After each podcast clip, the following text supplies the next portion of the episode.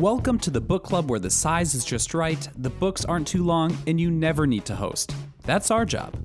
We bring best selling and award winning writers of every genre to Twin Cities metro area libraries to share their stories, discuss their work, and answer those burning questions you've always wanted to ask your favorite authors. This is a book club where we don't have to argue about what the author meant, they can tell us. The book club that doesn't require a clean house or wine and cheese. And in this book club, if you haven't read the book, it's all right. Although, we hope you'll be inspired to pick it up next time you're in the library. I'm your host, Slade Kemet, and you can consider the book club rewritten because this is Club Book.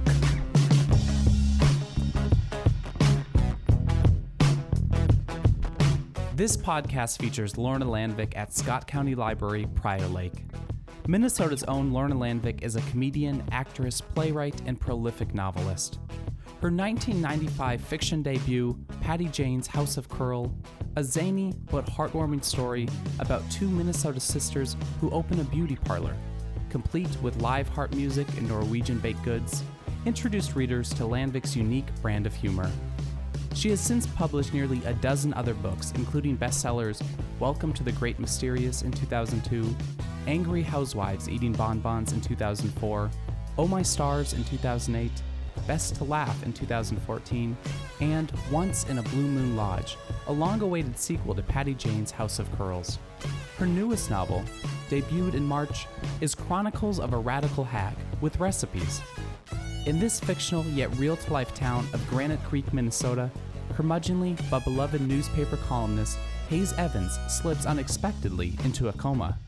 In a scramble to fill the void, her editor republishes old articles, dredging up a host of memories for the denizens of Granite Creek in the process. In addition to her writing, Landvik is a regular in the local improv comedy scene and has written and starred in several scripted plays.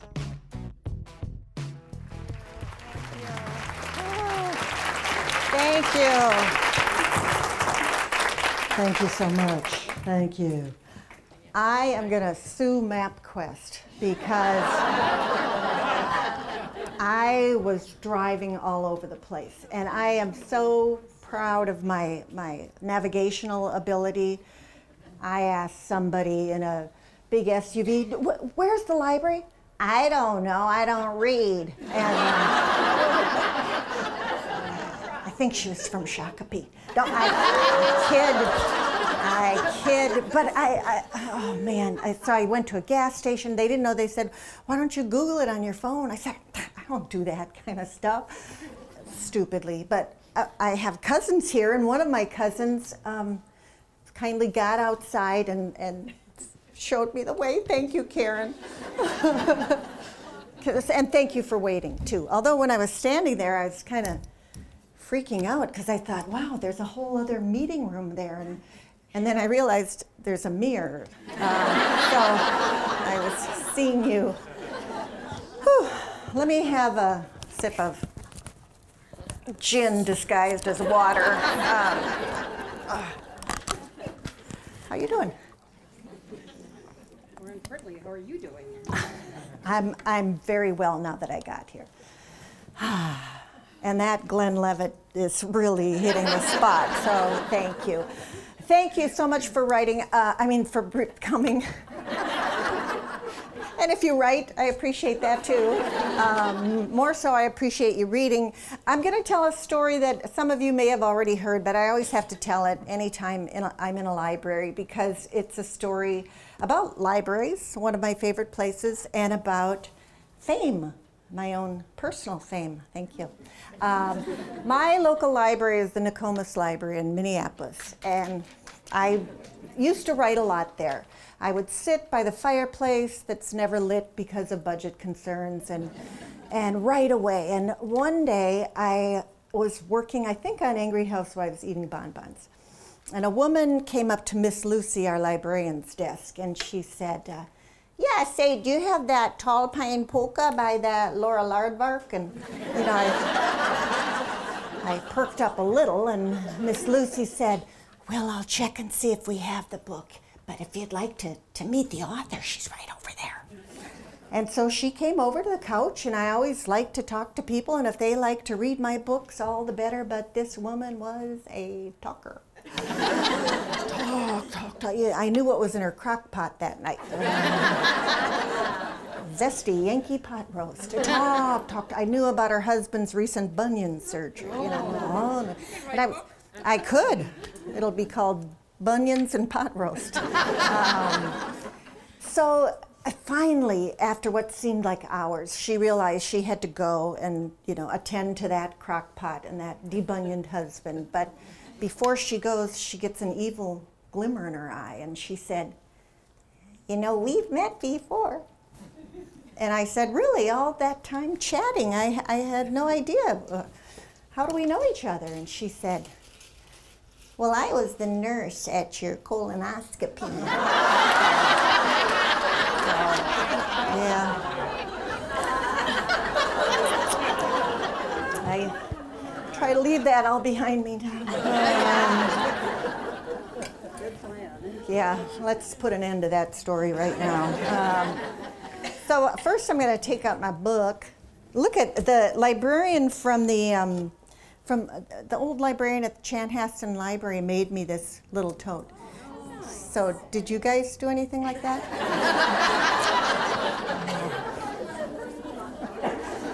so, I'm going to read a little, um, not the whole book, just half of it. Um, no, so this book came to me this, the same way all my other books come to me, in that the characters magically appear in my head. Um, Haze Evans, as soon as she came into my head, I knew right away she was an older woman. She was a columnist for a small town newspaper. And I thought, huh, that's interesting. And, and then shortly after her appearance comes Susan McGrath, the newspaper's publisher, and her very sulky 14 year old son. You know, I guess you don't have to use the word sulky when you say 14 year old son. Um, love you. Um, just kidding.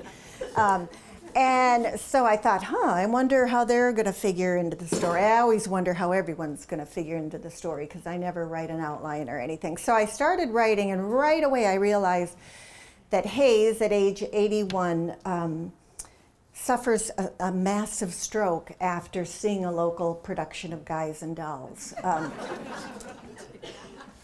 having seen some local productions of Guys and Dolls I can't say that I left feeling cheerful, but um, so she's so beloved in her community, and in my mind, Granite Creek is about 20,000 people. Um, that Susan, the newspaper's publisher, decides to write uh, to reprint old columns of hers throughout the years. So she's been writing since 1964.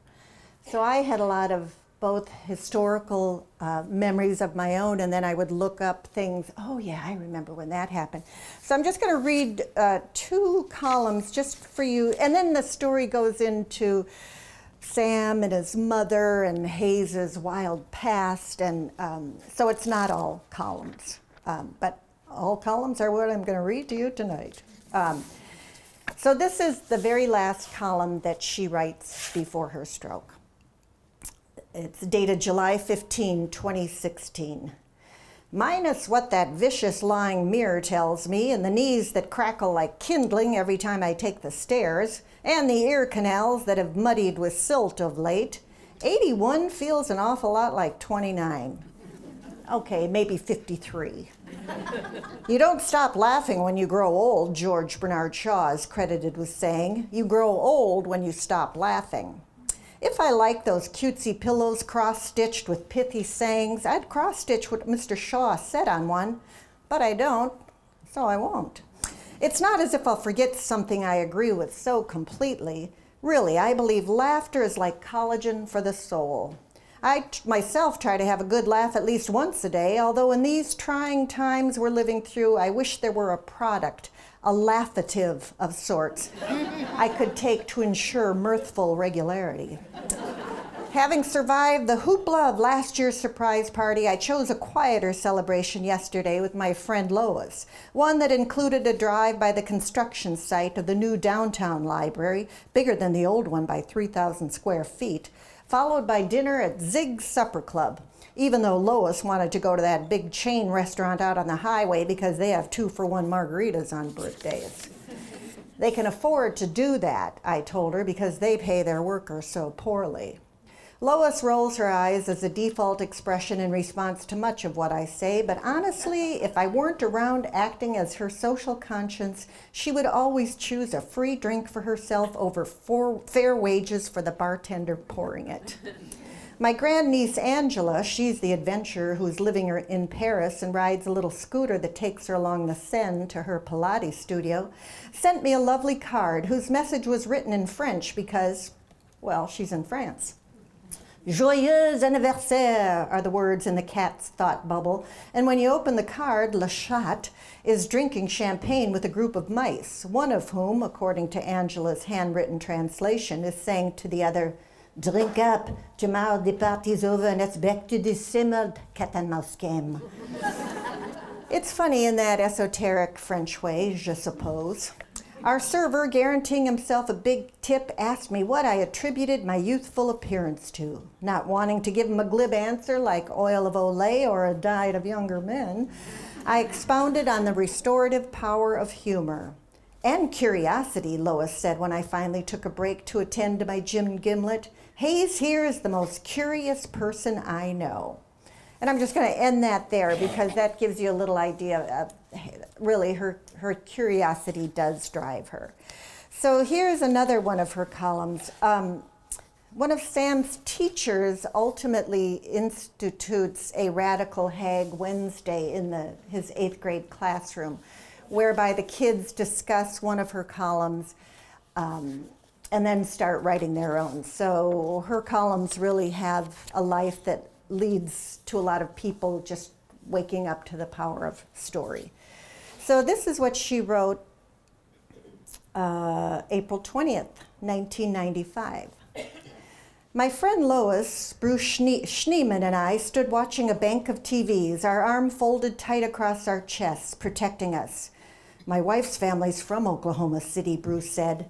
Note, I spoke this morning to Anita Schneeman, and all her family members are thankfully fine as we tried to make sense of not just the carnage, but how the carnage came to be. Lois and I had been browsing at Schneeman's furniture. I need a new couch and have for about a decade, and Lois was looking for an accent rug as she finally had her molting 70s shag rug pulled, carpet pulled up to reveal the pretty blonde wood floors underneath. We were more distracted shoppers than serious ones, and we were testing out two side by side recliners, pulling their levers like we were race car drivers, and they were our stick shifts, whooping as we were sent into varying degrees backwards. When Bruce rushed into the showroom and called, Ladies, we thought for a moment we were being scolded for our rambunctious recliner test drive. But as he navigated the maze of sectionals and ottomans and chairs, he said, There's been a bombing in Oklahoma City. We followed him into the small electronics room and watched the news on a half dozen television screens. I didn't go into the office where I knew I could get all the latest incoming news. I didn't want all the latest incoming news. I didn't know what I wanted. I was just so discombobulated that in this world I live in also live people who can plan and execute such barbarity. The perpetrators are unknown right now, but when they're caught, and they will be caught, I'm sure we'll hear the heinous drivel that they believe explains their motives. But that's all it is, the same heinous drivel that always, that's always espoused by those sick enough to commit acts of terror, those evil ideologues who believe that causing death and destruction somehow glorifies their cause. Um, so now that I've brought you down, um, so she does write about everything. She writes about her domestic life. She writes about what's happening in the world. Um, and sometimes things get pretty heavy in her columns. So that's why I brought my ukulele. Um, because I always think, you know, a sing along helps brighten a mood. So, um, does anybody have a request? Uh, Stairway to Heaven? Um, how about uh, You Are My Sunshine? Perfect. I know that one. Okay. You are my sunshine,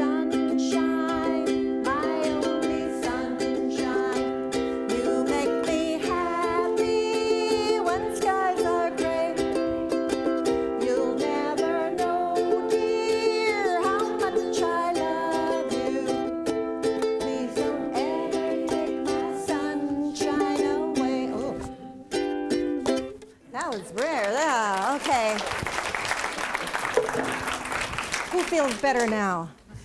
Thank you for applauding, Eric. You know, you could be doing anything, and I'm very glad you're here. I predict a bountiful, meaningful life for you. You're welcome.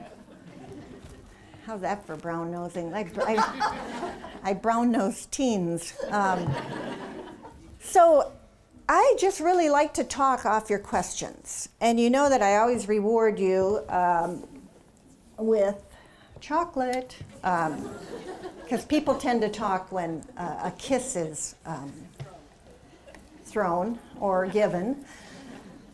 And Eric, just because you can, there you, you get the first one. There you go. Um, I did this because when I wrote my first book and had my very first reading at Odegard Books in St. Paul, I had been to a lot of readings as a, a listener, and I knew anytime the writer asked for questions, there was a very shy pause. And so I thought, oh, I'll give chocolate. And I baked a pan of brownies, and I was running around the bookstore, and there were crumbs all over. And I thought, I gotta, I gotta get a little more portable. Um, so I decided to throw Hershey's Kisses because one, they're good, and two, this little paper tail is very aerodynamically accurate. Um, and I know this to be a fact. Um, I'll tell you a story about the first event I did outside of a library or a bookstore was at a Sons of Norway in a suburb of Minneapolis that shall remain unnamed. Um, and it was an evening meeting, and they had me sitting in a folding chair by the podium, and the president was standing at the podium. And it was kind of awkward, you know, I was just sitting there. And he was yelling at his fellow members about the upcoming picnic. And he was saying, No more bars. No more bars. Last picnic we had 17 pans of bars and no entrees. And, you know, I was just like, Oh, that's great. And on and on the meeting went. And finally he was wrapping it up. And he wanted to honor their local fiddler who always fiddled at their functions. And this was a 92 year old Norwegian big guy, big shoulders. So he comes up, and the president hands him a little teeny tiny, teeny tiny rosemaled box. And the fiddler holds it in his big hand and he looks at it and he says, uh, Yeah, well, this is really gonna come in handy because, you know, I said I would, I'd be moving in May and I sure could use another trunk you know, so so then I started thinking, oh yes, these are my people, and uh, so I got up to the podium and they had a bell on the the desk, um, like a motel bell, and I I'm so popular in motel lobbies because I, I love to ring those bells, you know. So I rung the bell, and five people stand up, and I said, may I help you? And they said yeah, well, the officers always stand whenever the bell is rung.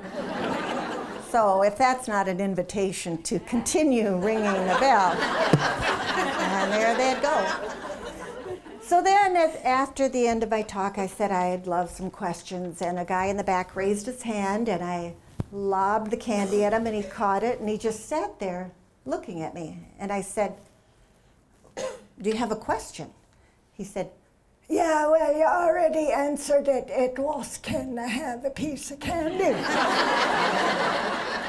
so then they invited me to lunch, and now it's about 10.30 at night, but I'm always up for a lunch. And uh, they had lefse, which I love lefse, um, but where was the butter and brown sugar? They had a vat of hot dogs that you were supposed to roll up inside the lefse. I know. I I called immigration the next day.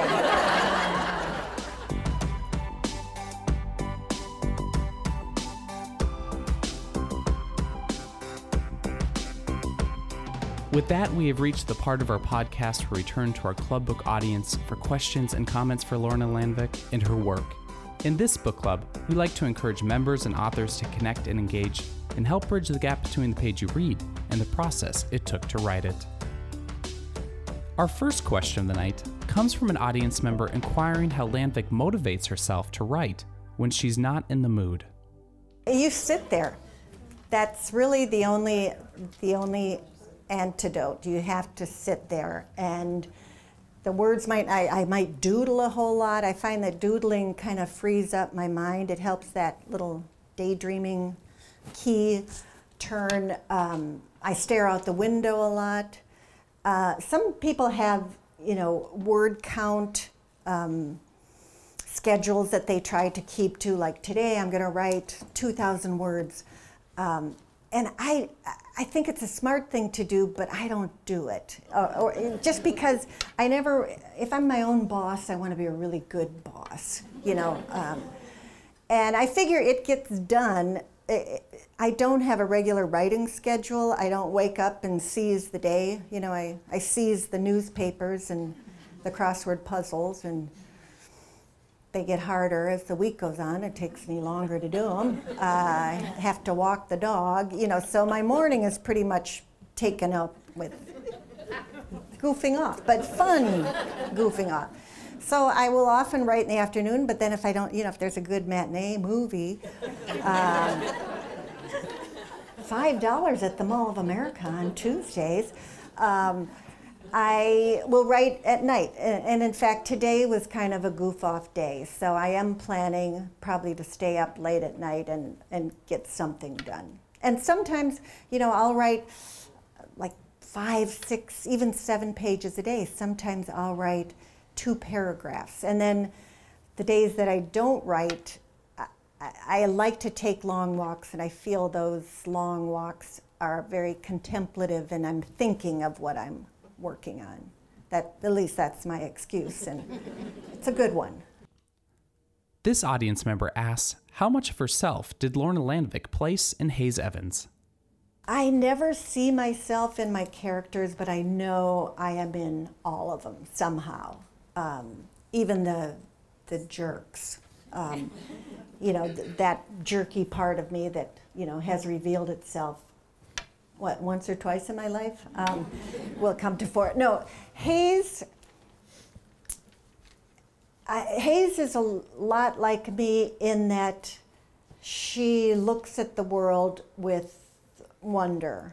And then everything else with wonder, with awe, with happiness, with sadness, with anger, with frustration. Um, but she's very happy to be a part of this world trying to figure why we're all here, what do we all want, how do we all help each other.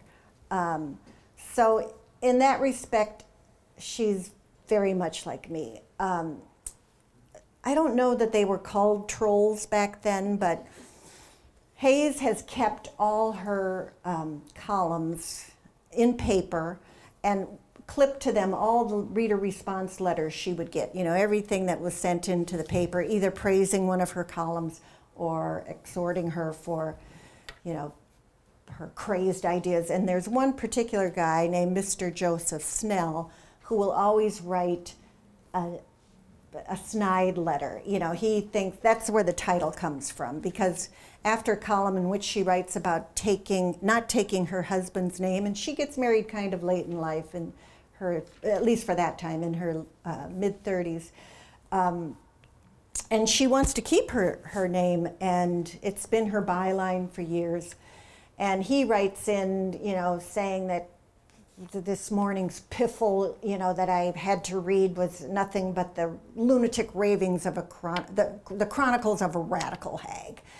And so she writes a, a, back to him and you know, her readership at large, um, mollifying him with a recipe.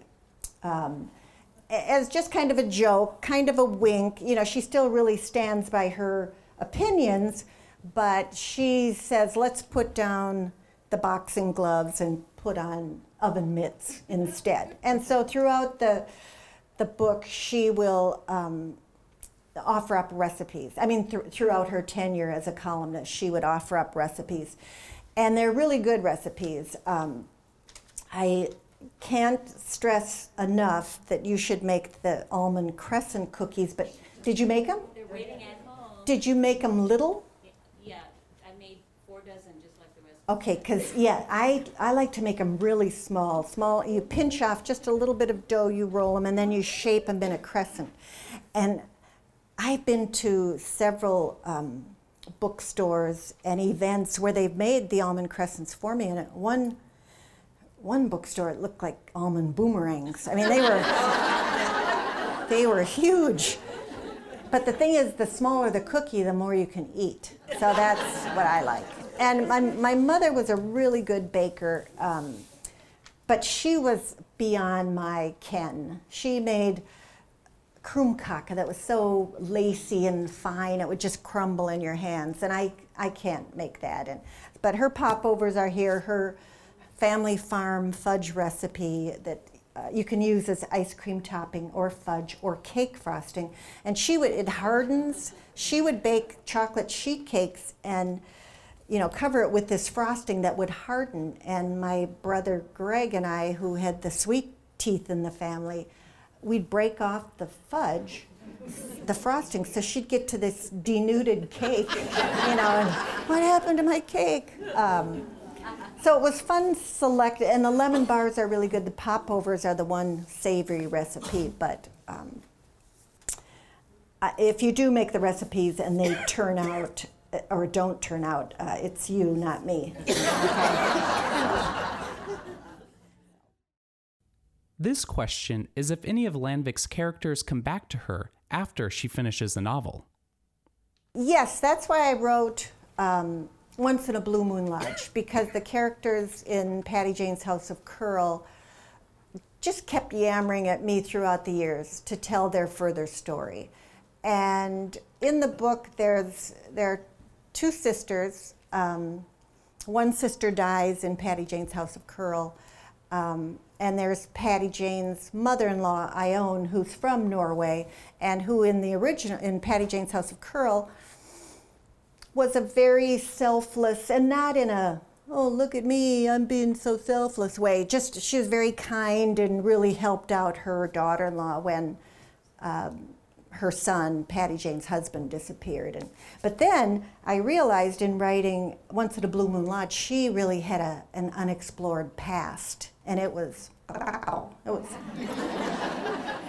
it was fun to write about and see this much older woman in her youth in Oslo and what took her to America. Um, so, you know, a lot of writers do write sequels or even uh, series, and they're very profitable. Profitable. I'm thinking, yeah, maybe I should write a series. Um, but these, you know, when I'm finished with a book, usually the characters of the next book come into my head just because they know if they don't, I'm just going to goof off and, you know, I wouldn't be writing unless they were there to help me. Um, so the book I'm working on now, I have about a hundred and oh no, over 200 pages now, and that's a character who's totally different from any I've ever written in a time frame totally different. But that's all I can tell you, or I'd have to, uh, you know, kill you. Sorry. Our next question of the night comes from an audience member wondering how Landvik decided to be a writer. I had a very influential sixth grade teacher who I feel helped me in my writing so much, Mr. Spaeth. Um, he was the kind of teacher you wish every kid had for every grade. He would take all of us kids out for very rough and tumble Winter Olympics. We'd come upstairs, you know, stomping the snow off our boots. He'd sit down and play the piano. Every day we had a sing along, and every day he would read to us. And at that time in Minneapolis, there was a program called Let's Write.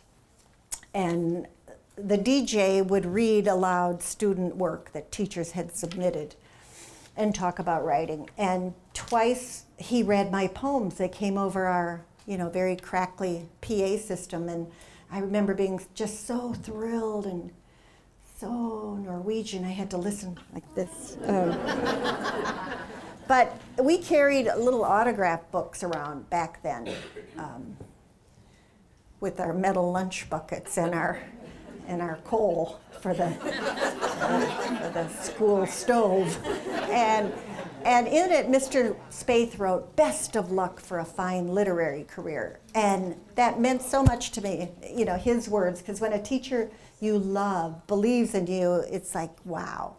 And I acknowledged him in my second book, but I couldn't remember his first name, you know, because your assumption is teachers don't have first names. And, and my mother said, Oh, I, I think it's Richard, but she couldn't be sure, so I decided to acknowledge him as I addressed him. And the Star Tribune did a story about me, and they noticed that acknowledgement, and so I told them all about Mr. Spaeth, and they looked him up for me. And it wasn't a lot of detective work. Um, he lived in Bloomington. Um, but we got together for pie and coffee all those years later at the Baker Square on Old Shakopee Road. And he brought his wife, and now I'm an adult, I can address them by by name and he introduces me to his wife. You know, this is my wife, Mary, and, and you know me, of course, I'm Joseph. And oh, wow. So I had pie and coffee with Mary and Joseph. And, and, and then this is, you know, you can never write some real things because they're just, people wouldn't believe it. This is a true story. The busboy's name tag was Jesus. Yes, it was for saying it first. There you go. Um, so, uh, so I always wrote in junior high, in high school. Um, I had a very brief college career. Um, my best friend and I decided to drop out to um, become first stand-up comedians and then movie stars. It was that was our trajectory, um, which you may have noticed didn't work out. But, but we had a lot of fun. And I always wrote, I lived in LA for about eight years doing mainly stand up comedy or improvisational comedy, auditioning for parts. And, but I would write a lot of short fiction just to keep myself in the fiction world. And I'd also write monologues, you know, for myself and my friends. Um, but I always thought, I'm, I'm a novelist, even though I wasn't writing novels. So when we had our first daughter and decided to move back to Minneapolis, um, that's when the, char- the characters of Patty Jane and Harriet came into my head. And then when we got back to Minneapolis, I heard about this place called The Loft. And now it's grown. It, it used to be when I moved back, um, held in the uh, basement of a church. And now they've got a huge, beautiful building, and it's a real well uh, renowned and appreciated literary center, you know, uh, around the country. And so I, the class consisted of each student bringing 20 pages of the book they were writing on, and then we students would read our fellow students' work and come back the next week and critique uh, those works. And so from their reaction, I thought, okay, this really is a novel, just not a never ending short story. Um, so I that's the only class that I've taken. I feel my, my writing class is being a reader. So, what do I really like when I read? What moves me? Oh, wow, that's such beautiful language. Wow, this character is so real to me. You know, I, I try to emulate what I want as a reader. You know, just a story that takes me in, that makes me laugh, makes me cry, makes me feel. Um, and, and this book has some really fabulous recipes. That's all. This audience member asks about Lorna Landvik's writing process. I don't know. Um, but I'm not alone, and, and, I don't mean to be glib. A lot of writers, in fact, there's a, there are two camps. They say there are pantsers who write by the seat of their pants, and plotters, those who like to write things out. Sometimes people like a mixture of those two. Um, I, and I always like to read about writers' processes and how they work. I find it fascinating because there isn't an absolute way as my ninth grade English teacher would have had me think. You know, what's your topic? Sentence. and uh, you know, she insisted we outline, and I I never knew what the story was till I really got into it. So the the only thing I can say is that you know the characters I can't physically see them, but I'm given enough of their personalities when they first when I first think of them that I think, okay, I can start then I start writing, the more I write, the more I learn, the more I learn, the more I go back. So it's going forward, learning something. Oh, wow, this happened. I better foreshadow it a little here. Um, sometimes I know where I'm headed midway, and sometimes I actually get there, but I would say most often the characters are no, we're not going there, that's stupid. Uh, so I just have to listen to them. And you know, it's not, I know, even to hear myself, I think, amp up her medication because um, it, it just sounds, you know, but it's, that's the way I write. It's just a discovery for me, almost the same as a reader. You know, when I'm reading a book and discovering things, that's how I'm writing it. I, you're shaking your head like. Oh, oh, good. I thought it was a oh, but it's okay. Good. I'd rather have a wow than a oh. Um, uh, I've I heard John Irving. Um, I read about his writing process, and they say that he writes the last line of his book and he mails it to a couple friends who are then instructed to open that letter upon the book's publication, see if that last sentence matches the one in the book. And, and it does. And I think, whoa, sure works for him, but I would be wandering in the desert. you know. This question is about how Landvik creates her characters. Are they based off people she knows?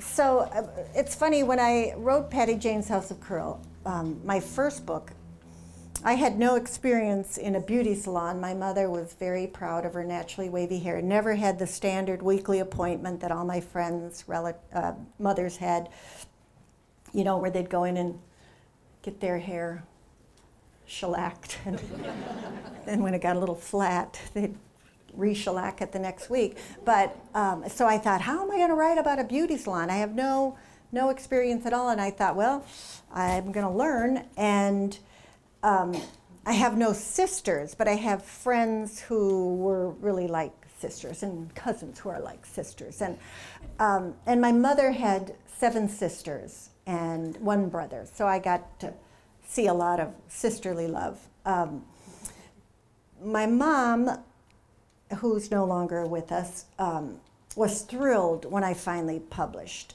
um, because, you know, she would be on the phone with one of her many sisters and have to explain me to her sisters whose children were much more accomplished. And she, yeah, Lorna, the, oh, she got a temp job at the Playboy Mansion. And, um, you know, yeah, she's uh, walking across the country for global nuclear disarmament. Um, so when I finally published, she was thrilled, and she was such a, a library, library, a library pa- patron. Um, in fact, for years after she died, anytime I brought in an overdue book, the librarian, hey, you know, your mother never had an book. And, and she had that gift of speed. She could read a book a night which I, I don't have that gift. But uh, so when I my publisher finally sent me the hot off the press books, I raced over to her house with a copy, and she read it that night, and then called me the next day to review it because, you know, she was my mother. She gave me a really good review, but. Um, I said, you know, Mom, I'm thinking, wow, uh, you really remind me of the character Ione, you know, the Norwegian mother in law. And, and, she said, I didn't see it. So, um, so I, consciously, I don't base characters on anybody, but I bet unconsciously, everybody I've met somehow gets thrown into that stew, that delicious ratatouille.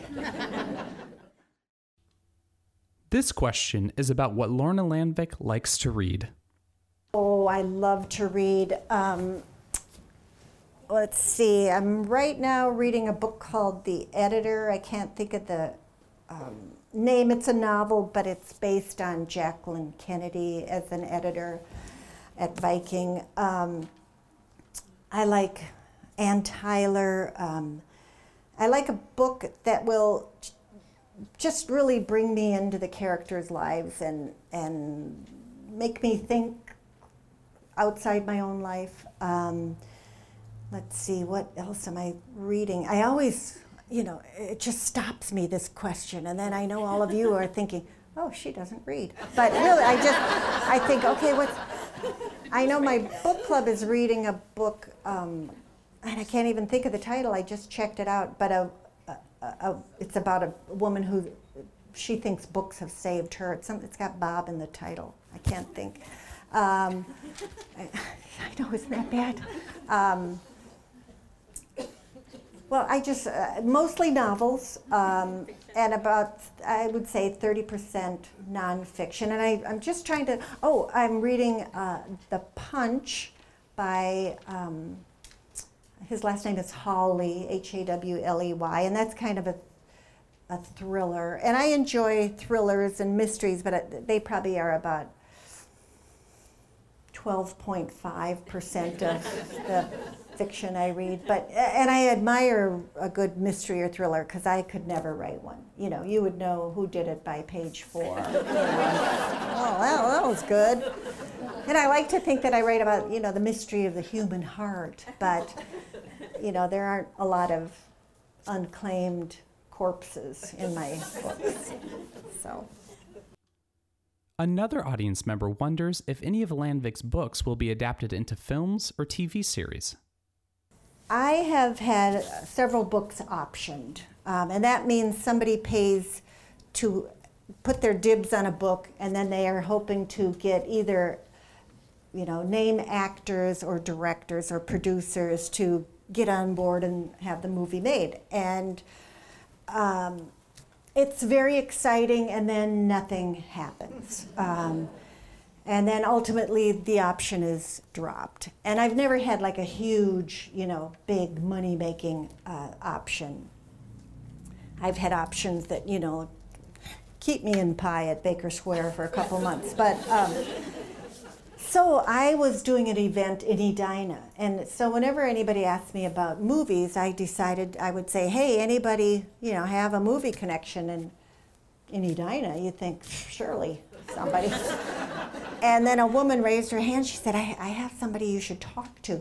So a local, she lives in St. Paul, writer director, and I got together.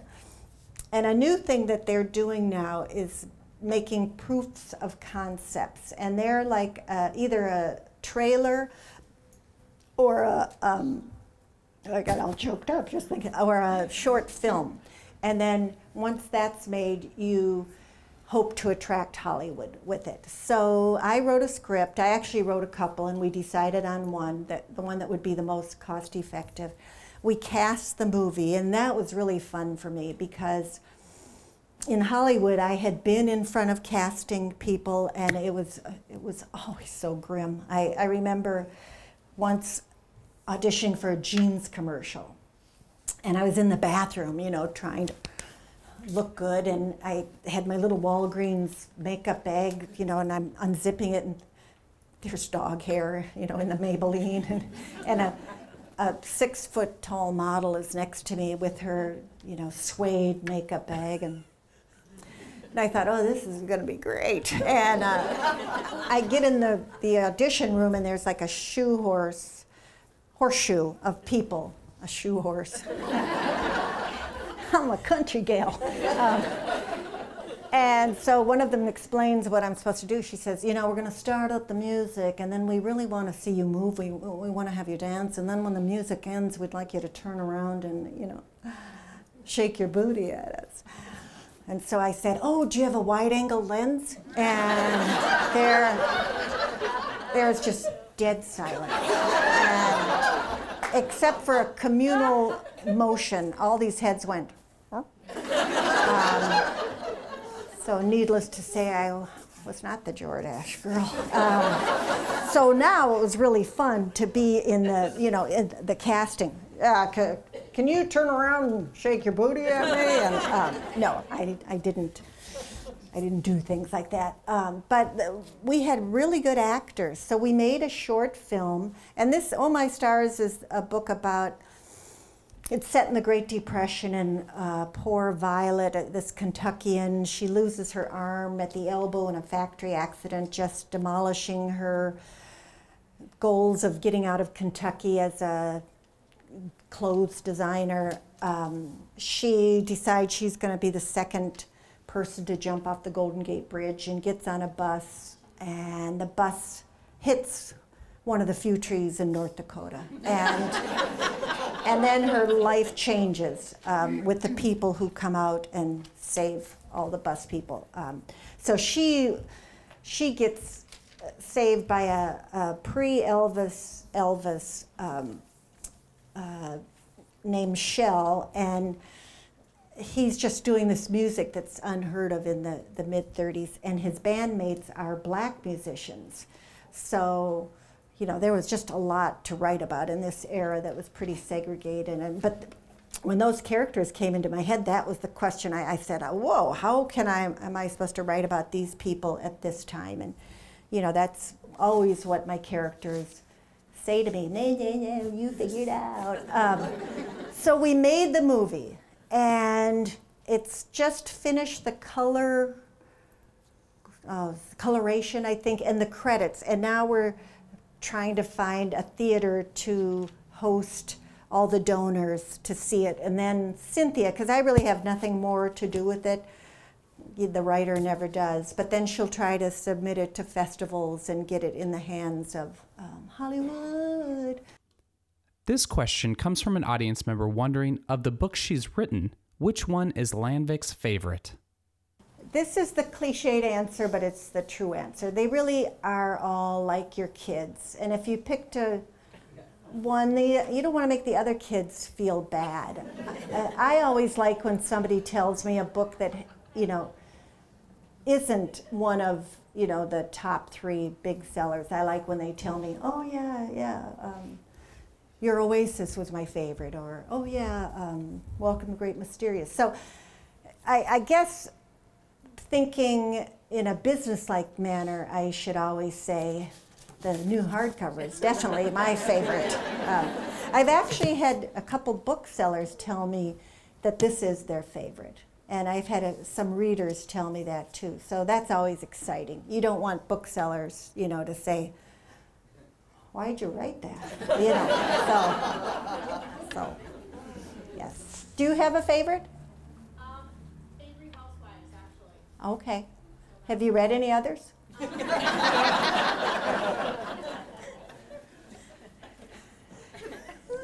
All right, she's got some. And I'm not, oh, wow. Wow. Wow, she's just.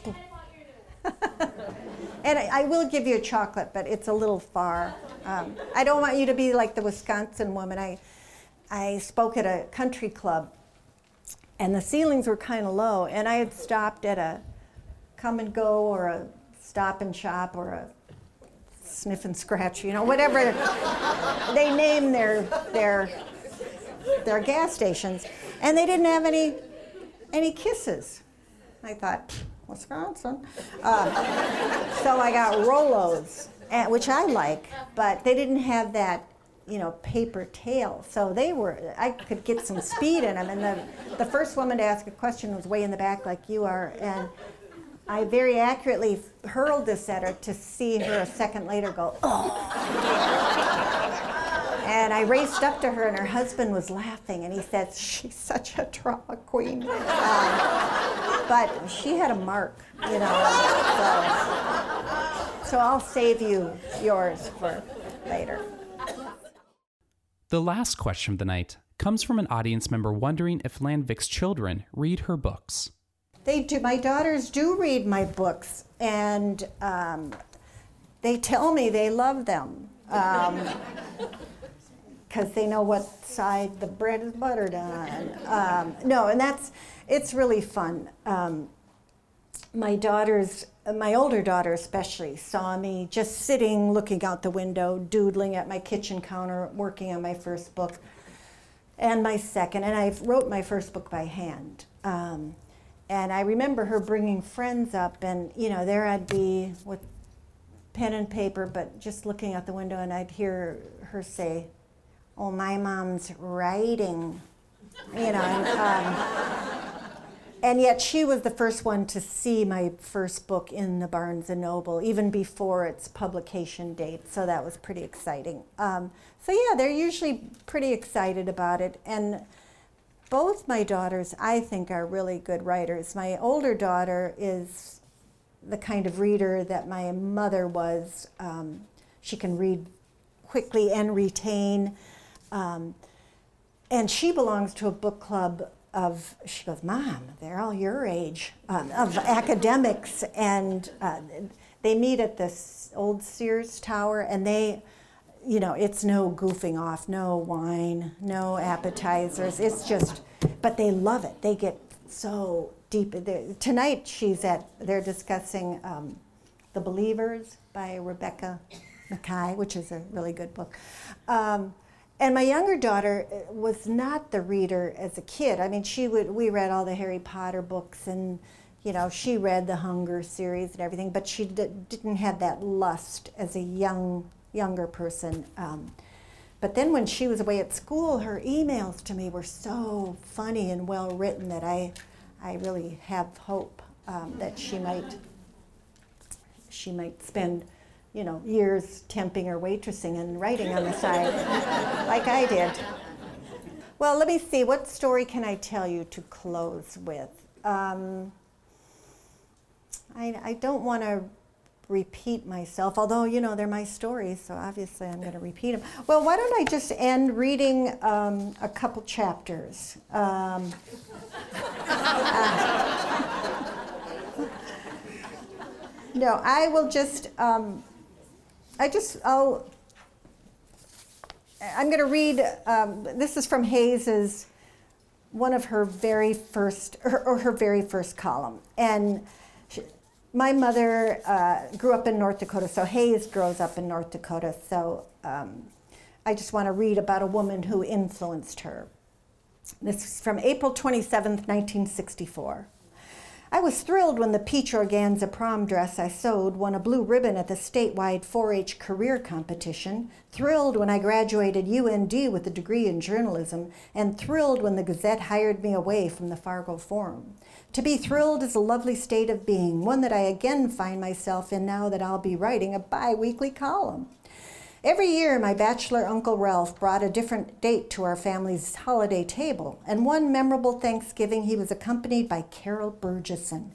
Carol Burgesson. 13 years old and a recent graduate to the grown ups table, I was not only beside Miss Burgesson, but beside myself.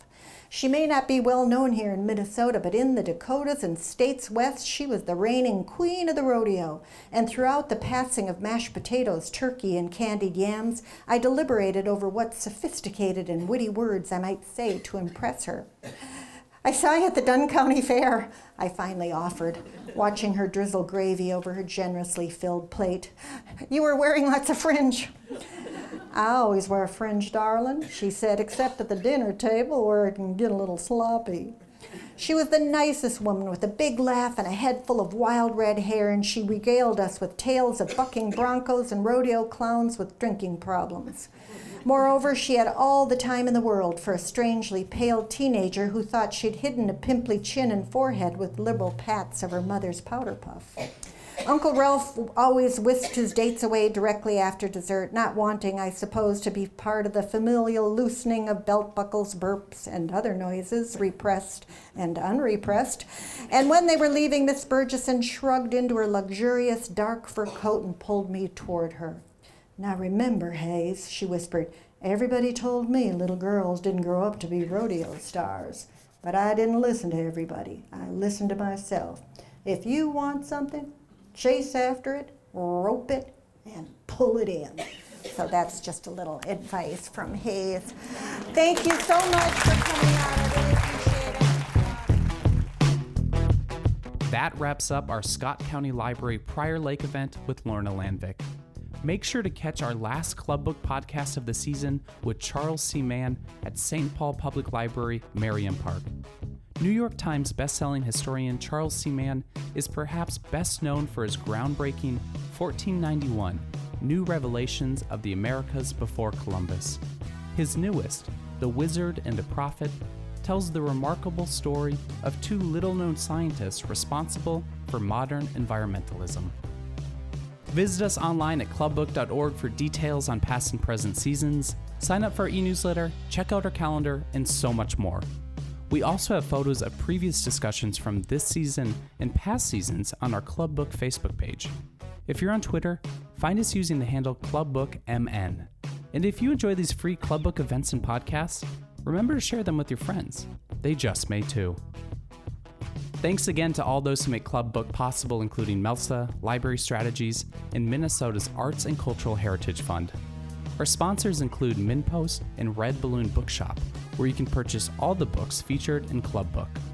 Finally, a very special thank you to all the libraries hosting events this season.